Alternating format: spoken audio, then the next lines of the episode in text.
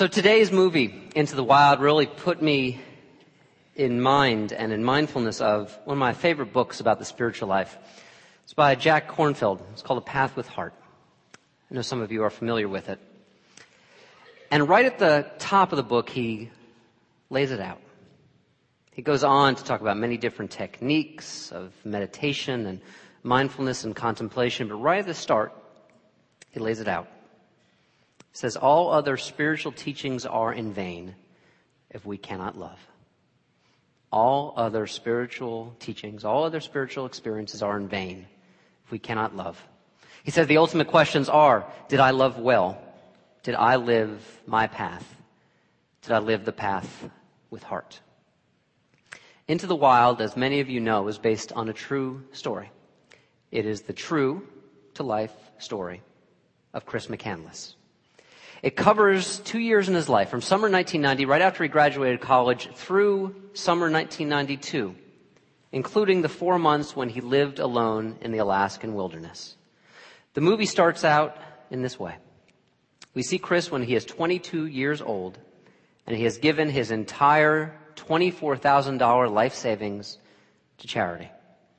He leaves behind a world of privilege and achievement that is before him and he rechristens himself Alexander Supertramp, which, by the way, has absolutely nothing at all to do with that group that made Breakfast in America back in the 1970s.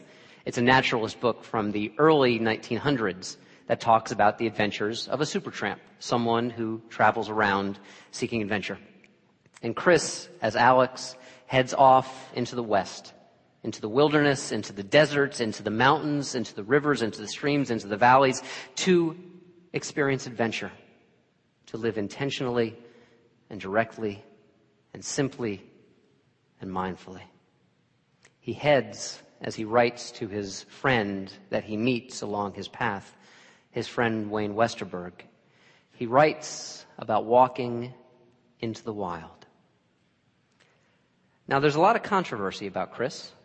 And let me say that after seeing this movie and reading the book about him, I'm a big fan. I'm actually shocked how much this story has profoundly affected me. But I do want to say, especially if you're listening to this and you're the parent of a child who's between the ages of 18 and 22, and you are exactly worried that they will go off and do exactly something like what Chris did.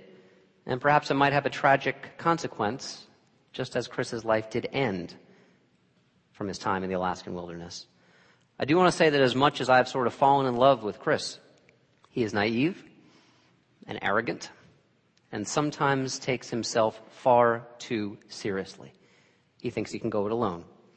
But he is also absolutely idealistic and inspiring and fearless. I was actually shocked how much I was moved by this movie. So he has his detractors, and if you want to go to the Wikipedia site and Look up Christopher McCandless and see people who have a minority report on who he was. Go ahead and do so. As I mentioned before, as some of you know, his story and his life did end. Most likely of starvation, although there's still some argument over that in the Alaskan wilderness in the summer of 1992. And I have to say, before I selected this movie for our spiritual cinema series at the Colonial Theater when we showed it a couple weeks back, I had never seen it. I just knew that it was a very good movie and so I said, well, might bring some new people in, maybe get us connected with some folks who don't know anything about Wellsprings yet. But I had completely prejudged the movie and judged it wrong. You see, I had this preconception in my mind's eye of a certain kind of guy that I went to college with that actually secretly I aspired to be, but really couldn't be. He read a lot of Nietzsche. He and I read a lot of Nietzsche too, I just wasn't that cool. Um, he almost looked down on other people because they weren't quite as elevated as he was. They were deeply anti-religious, that spirituality was something for some ones who needed a crutch, who were weak in some ways. And they appeared to me, at the same time that they were so arrogant, so self-possessed. There was almost a certain touch of despair in the way they look down on people like me who are religious studies majors with one of Nietzsche's phrase, human, all too human. But I gotta tell you, one, I could not have been more wrong in my judgments back then about idolizing that kind of guy. But I couldn't have been more wrong in thinking that Chris was one of those kinds of people. He was not.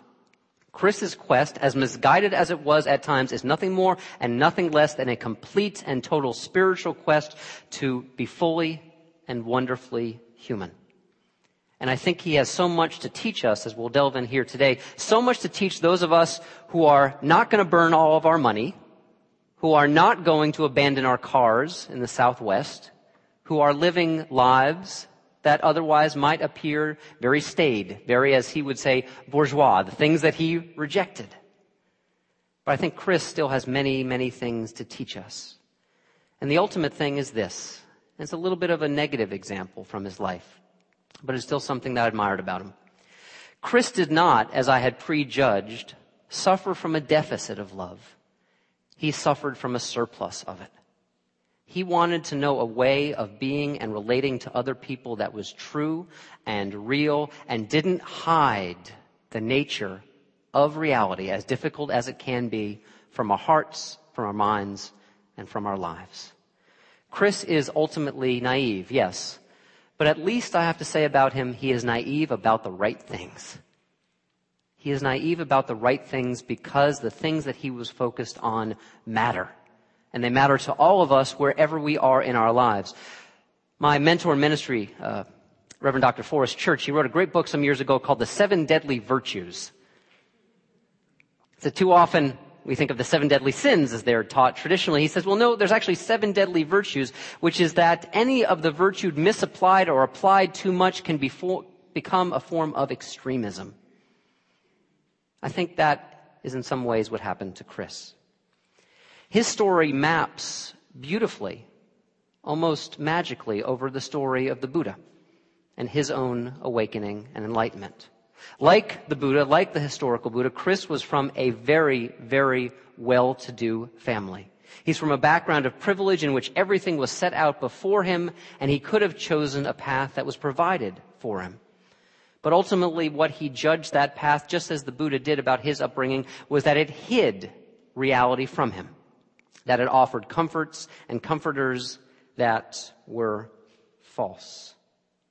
That were false. The thing about the Buddha's story is that he learned something that Chris did not learn or learn too late, which is that the Buddha fleeing this life of comfort made the decision that at one point he would subsist on one grain of rice a day. He would give himself the minimum that he needed to be able to move himself away from this false comfort of food. Well, Chris adopts too much that mindset that the Buddha ultimately adjudged to be incomplete. Chris might have learned that awakening does not have to come around necessarily by asceticism any more than we would fall asleep by way of anesthesia. That's the difference. It is not that we have to be extreme in our measures to awaken. Chris did not learn that. Why does he start out? The movie offers some answers. The book had the same name offers some answers. Why does he start out? What motivates him to seek this absolutely sort of extreme lifestyle where he would burn his money and leave his car and rely very often on the kindness of strangers or just his own wits to survive? Well, Wayne Westerberg, who was one of his friends that Chris worked for seasonally, he owned a grain elevator in South Dakota.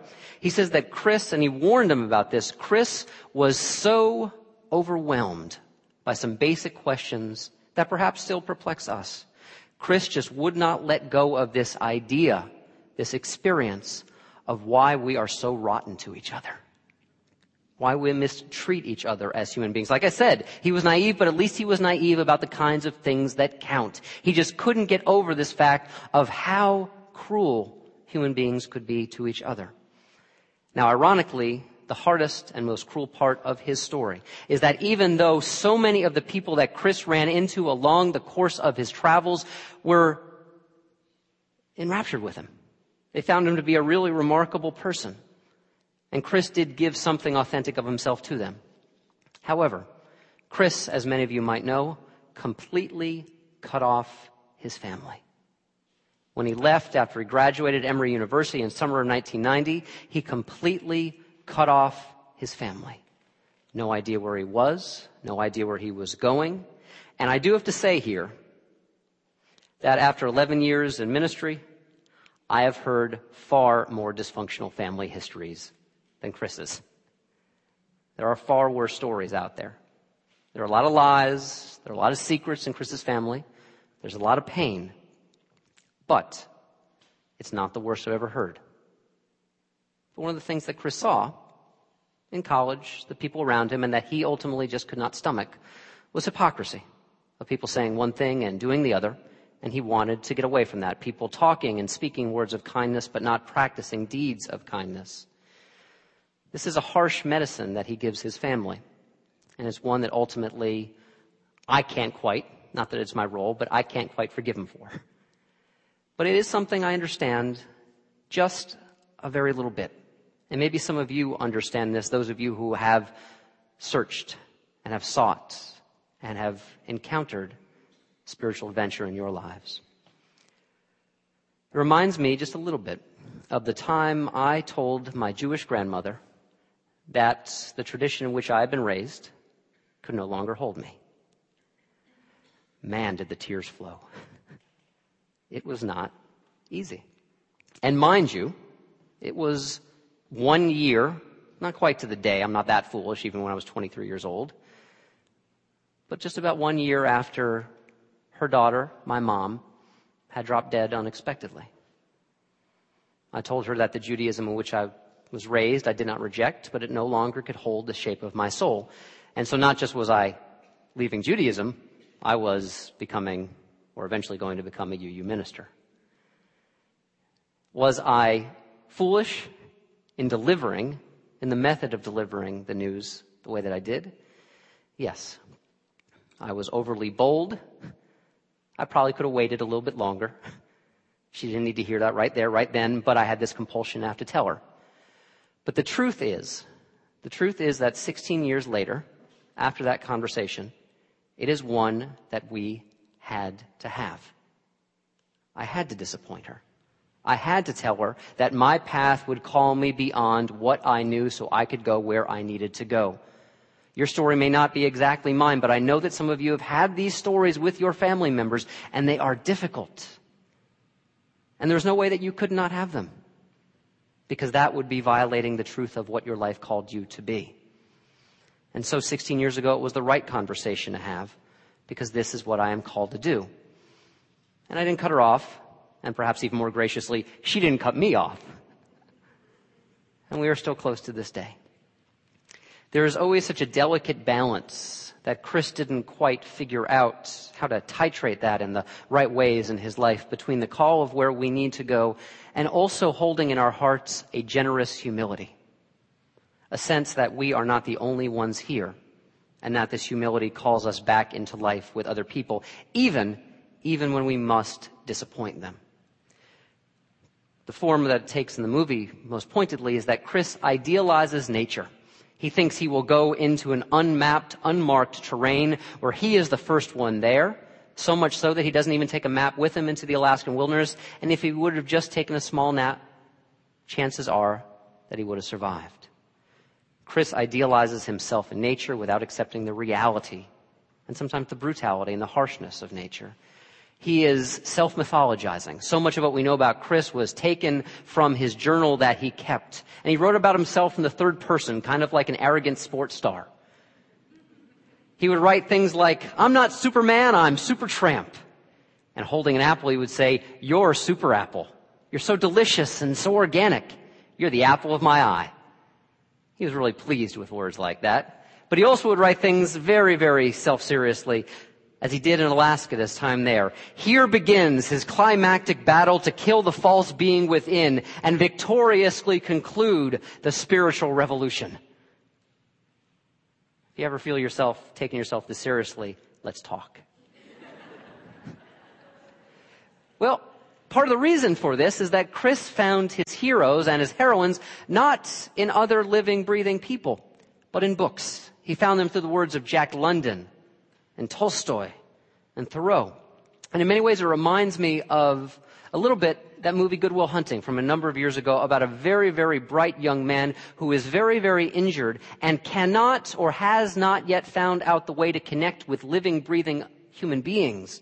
And so instead seeks his salvation in the printed word as a way of not paying full attention to the life inside of him. Even beyond the Buddha story, this is where Chris's story is very much like Thoreau. Thoreau, our sage and saint from our Unitarian tradition, who goes into the wilderness at that time of Walden Pond to live deliberately.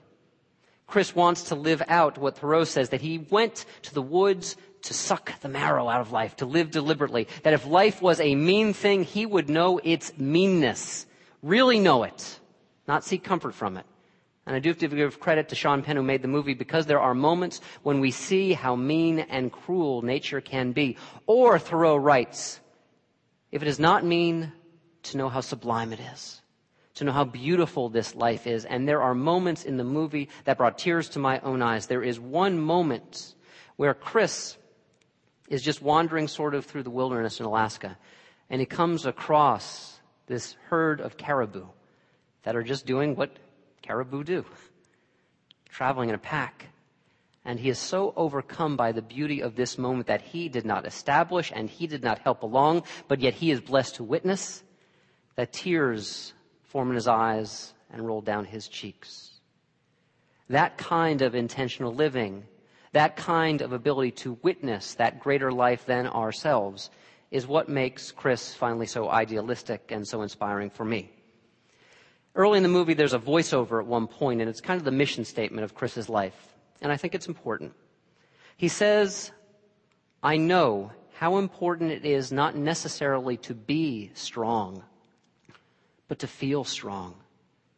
To find yourself at least once in the most ancient of human conditions, facing the blind, deaf, cold stone alone, with nothing to help you but your own hands and your own head.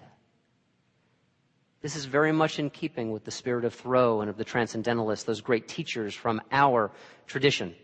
He also took some of the cheekier parts from Thoreau as well too, when Thoreau once said, beware of any new venture that requires a new set of clothing. Chris, although having, I think, a 3.72 cumulative GPA by his junior year at Emory, which is a great university, he was offered membership in Phi Beta Kappa. He declined it on principle, kind of like Marlon Brando refusing to accept the Academy Award. Because, although it might have seemed silly, I think I got what Chris was getting at.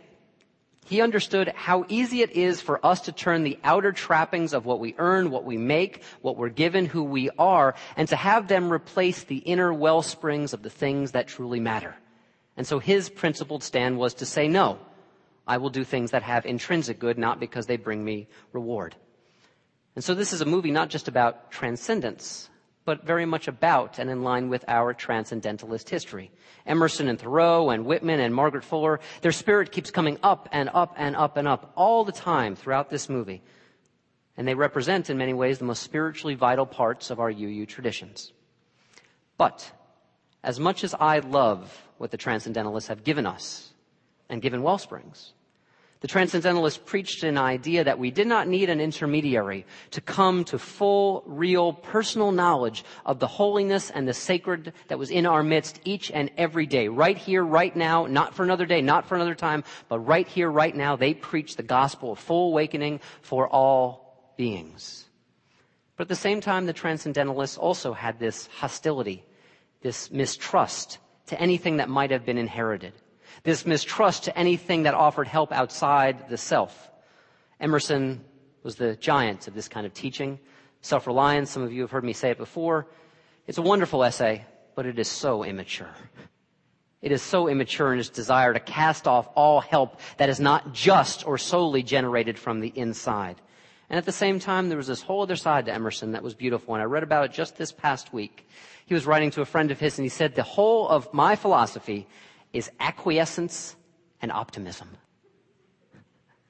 Acquiescence and optimism. It might seem that, well, what's the connection between acquiescence and optimism? I think what he was getting at is that when we can acquiesce, we might actually recognize that we are not the sole people piloting this ship. And when we can acquiesce to the larger reality of life, we will recognize that we are not alone. And when we are not alone, we will recognize that we are also not alone as we continue to grow and seek help and establish the fullness of our souls. And that is the basis of a true and deep optimism. And that's the connection between acquiescence and optimism. Chris needed to learn that. And he didn't, although some tried to teach him. I want to show you a clip right here, right now. This is from a connection that Chris made with a guy named Ron, who was an older man who many years before had lost his wife and child to a drunk driver and then had tried to drink his own life away. And then after bottoming out, reestablish himself in life. And Ron really takes an absolute shine to Chris. They have a kind of grandfather grandson relationship.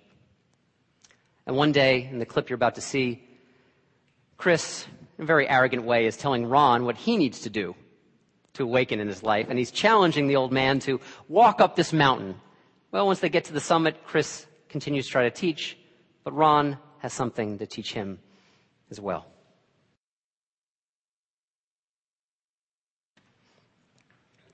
That is a very transcendentalist moment right there.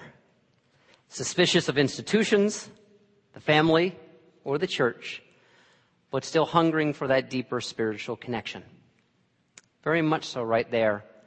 Maybe Chris is starting to learn that all that negative energy he was built up about running away from his family, he might just be starting to let go of. I love that teaching. When you forgive, you love, and when you love, God's light shines on you. This is in many ways the core aspect of the movie, and also why the movie is so tragic. Because Chris is just starting to learn that. It seems that the final words that he left everyone, us, now we know them, we're about to know them, are these. I'll show that slide. When he knew he was dying, he wrote these out by hand. I have had a happy life and thank the Lord. Goodbye and God bless all. And he signed his name, and that's important for a reason I'll tell you why in a second. Christopher Johnson McCandless. Perhaps that was the final little bit of grace note he could leave his parents after he'd caused them all this worry and all this struggle. One of the reasons that Chris had such a pure and uncompromising and rigorously, painfully ethical view of what his life called him to be is that because he witnessed hypocrisy all around him, the kind of hypocrisy that we can see in our lives as well.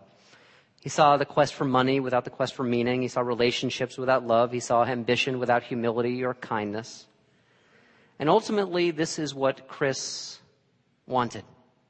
He didn't want cheap grace and he didn't want cheap thrills. He didn't want shortcuts to real intimacy. And this leads me to my favorite scene in the movie. A young woman who's played by Kristen Stewart, whose career has absolutely just exploded, if you know anything at all about Twilight. It was before she came out, before this movie came out. And she has the hots for Chris. That's just the simplest way we can put it. And he's attracted to her as well too. She's a little younger than him. He's 23 at this point. She is, we realize, 16. And one day, it's actually Christmas Day in this sort of hippie commune. That's one of the last places that Chris stays before he heads up to the wilderness of Alaska. Kristen Stewart's parents have left their trailer, and she sort of invites him in, and she is laying on the bed in a pose that, well, suggests only one thing that she is offering. He says, How old are you? 18, she says. 17.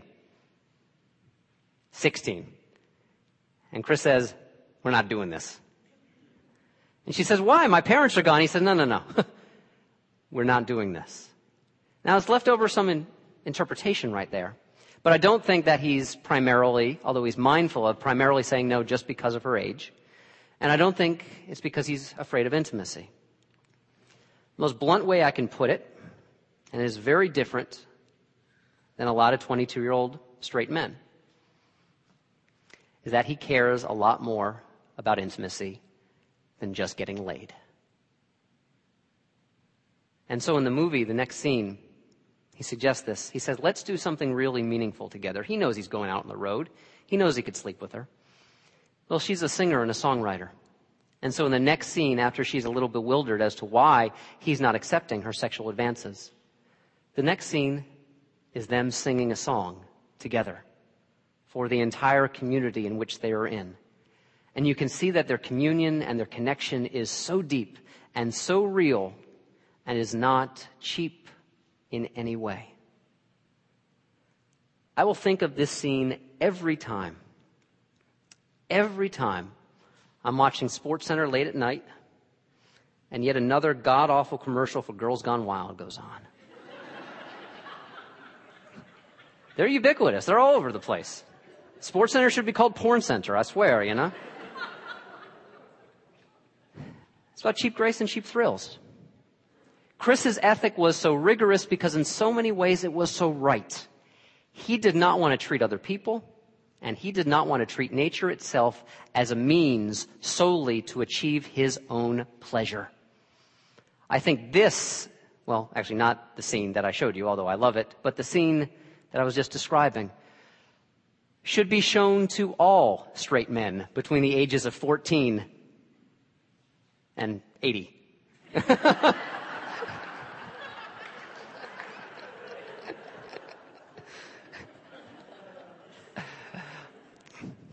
Maybe 25, but 80 might work too. There's so much in, in, I think that's probably why, why the movie affected me so strongly, is because I certainly didn't want the end of Chris's life that he had. But I wish when I was his age, I could have learned to channel my hungers better into something that wasn't so much about my pleasure into something that wasn't so much about instant gratification built upon anxiety and need and sometimes resentment of what I did not have. And that's why Chris's story is ultimately about the quest to know what real love is. And that's why when I showed you his name before, and I referred to this quote last week in my message, but it's so key to understanding today as well too. One of his favorite quotes we know from what he had underlined and left behind in the books that he treasured was from Pasternak's Dr. Zhivago. And it's a small phrase. It says she was here on earth to grasp the meaning of its wild enchantment and to call each thing by its right name. To call each thing by its right name to be enchanted on that level that clearly Chris, on a certain level, wanted to be drawn toward. To know a thing and call it by its right name is one thing that he had raced away from. He became the made up Alexander Supertramp, tied to nothing and tied to no one. But at his very end, Christopher Johnson McCandless, he could see that his life was connected more than much of his life had testified to. Brings me to actually one of my favorite models of mature masculinity is Bruce Springsteen.